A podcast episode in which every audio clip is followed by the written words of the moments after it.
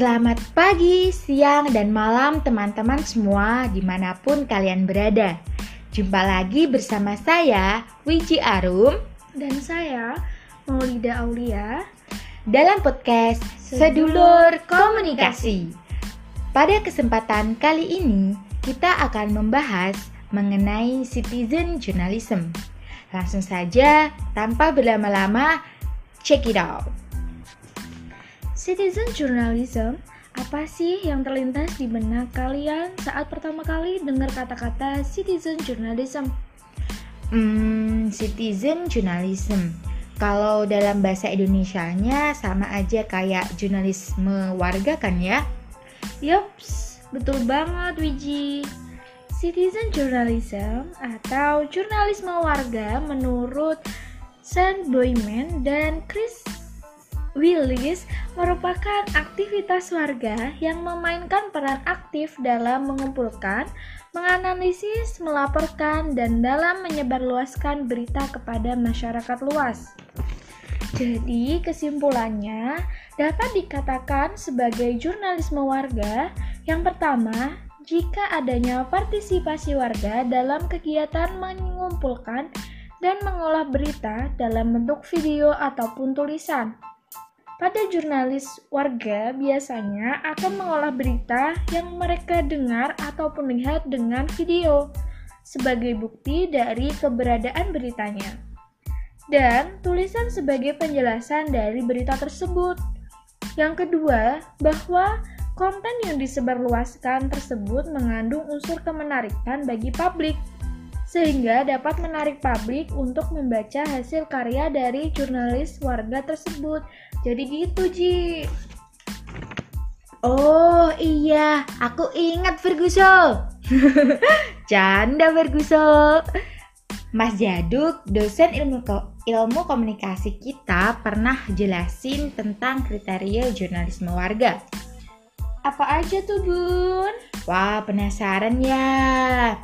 Jadi, kriteria Eh, eh bentar, bentar, bentar. Aku ambil cemilan dulu ya, biar enak dengernya. Oke.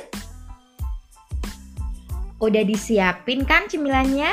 Iya, bener banget. Aku mulai nih. Jadi, terdapat tiga kriteria jurnalisme warga. Yang pertama, seorang individu harus mengetahui hal yang menarik bagi publik. Misalnya, ada sapi melahirkan anaknya. Apa berita tersebut menarik? Tentu tidak, karena sapi memang melahirkan anaknya. Tapi, jika ada sapi yang melahirkan anak sapi dengan lima mata, tentu akan menjadi berita yang menarik bagi publik. Kriteria jurnalisme warga selanjutnya adalah individu yang selalu ingin tahu. Rasa ingin tahu yang tinggi akan menggali informasi yang lebih dalam. Selain itu, seorang jurnalis warga harus memiliki kemampuan mengobservasi atau menganalisis. Seorang citizen journalism harus bisa menggabungkan satu hal dengan hal yang lainnya. Misalnya, berita tentang anak sapi dengan lima mata tersebut. Seorang jurnalisme warga harus bisa mengobservasi lebih lanjut. Misalnya, jika dikaitkan dengan mitos-mitos atau kepercayaan warga setempat, agar berita tersebut jadi semakin lengkap. Jadi gitu ya, Lur. Oh, seperti itu ya, Bun. Aku juga mau cerita nih, Ji, terkait dengan posisi jurnalisme warga saat ini dalam ranah media di Indonesia. Mana minta cemilannya? Siap dengerin nih. Makan cemilannya dulu ya, Bun. Oke. Okay.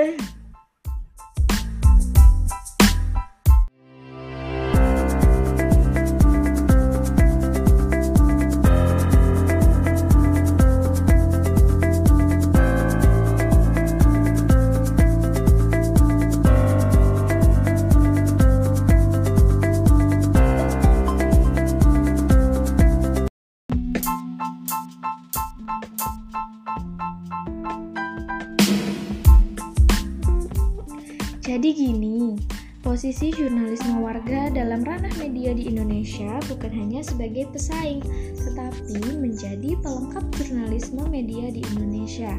Contohnya, Indonesia memiliki luas wilayah yang besar dan tidak semua wilayah di Indonesia memiliki seorang jurnalis.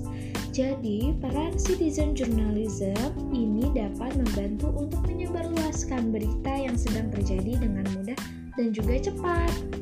Oh, gitu ya Lur. Jadi semua orang bisa nih jadi citizen journalism. Nah, betul banget.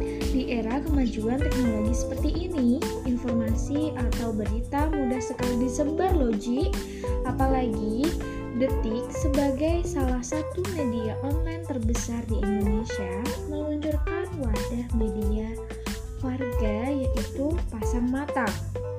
Di era keterbukaan informasi seperti ini, wadah citizen journalism kerap menjadi tempat favorit bagi masyarakat dalam menyampaikan gagasannya, warta peristiwa, dan pendapat pribadi. Jadi, citizen journalism juga dapat membantu media di Indonesia dalam menyebarkan berita. Selain detik, ada lagi nggak media online yang mewadahi jurnalis warga? Tenang, tenang, tenang. Selain Detik, ada kok Net TV. Dan menurut Wisnu Tama dari CEO Net TV, Net TV juga memberikan wadah edukasi serta kesempatan pada warga untuk berkiprah di ranah media. Apakah itu berita ibu kota, kriminal, politik, dan ekonomi.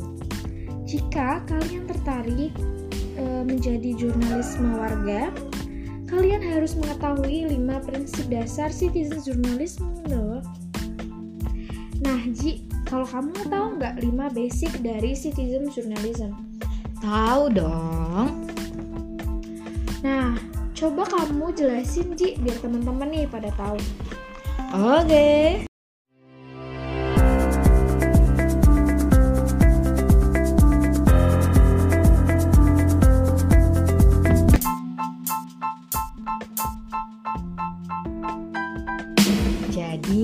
Jadi, lima prinsip dasar citizen journalism itu yang pertama adalah akurasi. Berita atau informasi yang disampaikan harus akurat atau benar dan juga jelas. Yang kedua adalah ketelitian.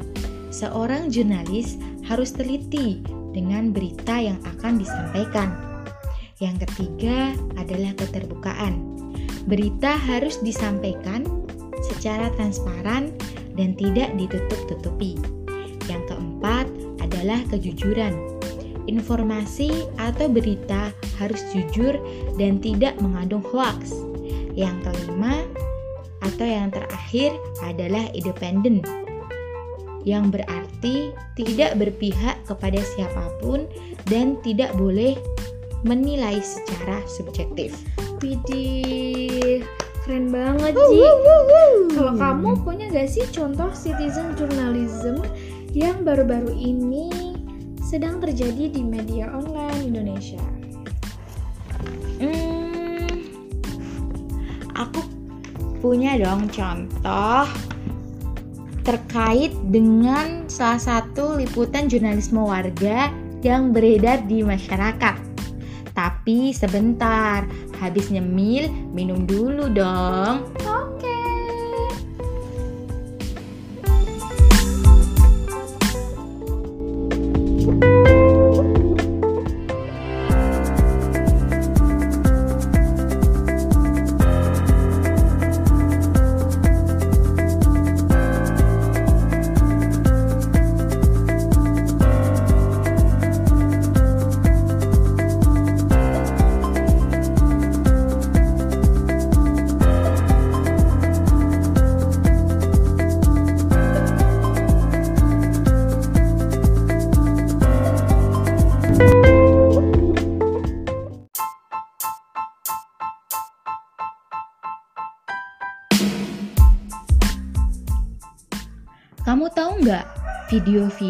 Seorang wanita yang membagikan kisahnya sendiri soal isolasi mandirinya saat terkena COVID-19?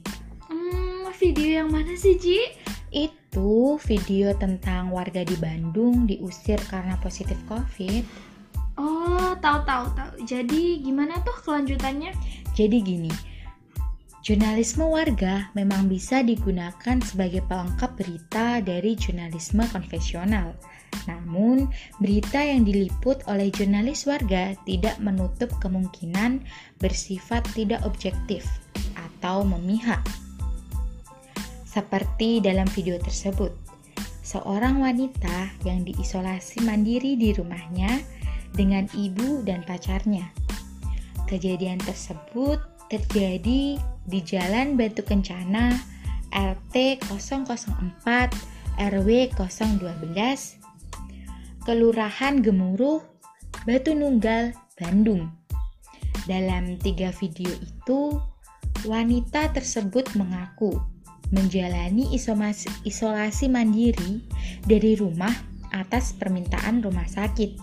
Namun, ketiganya didatangi oleh sejumlah warga dan perangkat setempat. Dalam narasi video itu, wanita tersebut menjelaskan, ia, ibunya, dan kekasihnya diusir oleh warga setempat lantaran menjalani isolasi mandiri. Menurutnya, ia juga dianggap warga sekitar mengotori daerah tempat tinggalnya itu. Hah, kok bisa diusir sih? Eits, dengerin dulu kelanjutannya. Setelah dikonfirmasi ke lurah setempat, Nurma, lurah dari desa Gemuruh, mengatakan ia mendapatkan adanya laporan dari warga bahwa pasien positif COVID-19 tersebut keluyuran. Hal itu yang ngebuat warga sekitar khawatir dan melaporkannya ke puskesmas setempat. Nurma mengatakan saat dirinya datang bersama dengan pihak puskesmas, ketiga orang yang positif tersebut tidak terima saat diarahkan, sehingga adanya miskomunikasi nih antara petugas dengan pasien COVID-19 tersebut. Oh, jadi gitu ya Ji yang benar. Iya. Jadi kita gak boleh nih asal percaya dulu sama berita yang disebarin oleh citizen journalism. Karena berita tersebut belum tentu benar atau kebenarannya tidak sempurna. Karena sesungguhnya tidak ada yang sempurna di dunia ini. Iya. Jadi gini, seorang jurnalis warga tidak sepenuhnya paham tentang prinsip dan kode etik jurnalistik. Jurnalistik. Jadi ya, saat kita lihat video-video yang viral seperti itu, kita harus cari tahu dulu nih kebenarannya supaya kita tidak menjadi netizen, netizen yang, yang sesat. hmm, kayaknya segitu dulu ya pembahasan kita kali ini mengenai citizen journalisme. Semoga teman-teman paham terkait apa yang kita bicarakan kali ini. Terima kasih kepada teman-teman yang udah mau dengerin ocehan kita. Saya Wiji Arum dan saya Maulida Aulia. Pamit undur diri dan sampai jumpa di podcast Sedulur Komunikasi selanjutnya.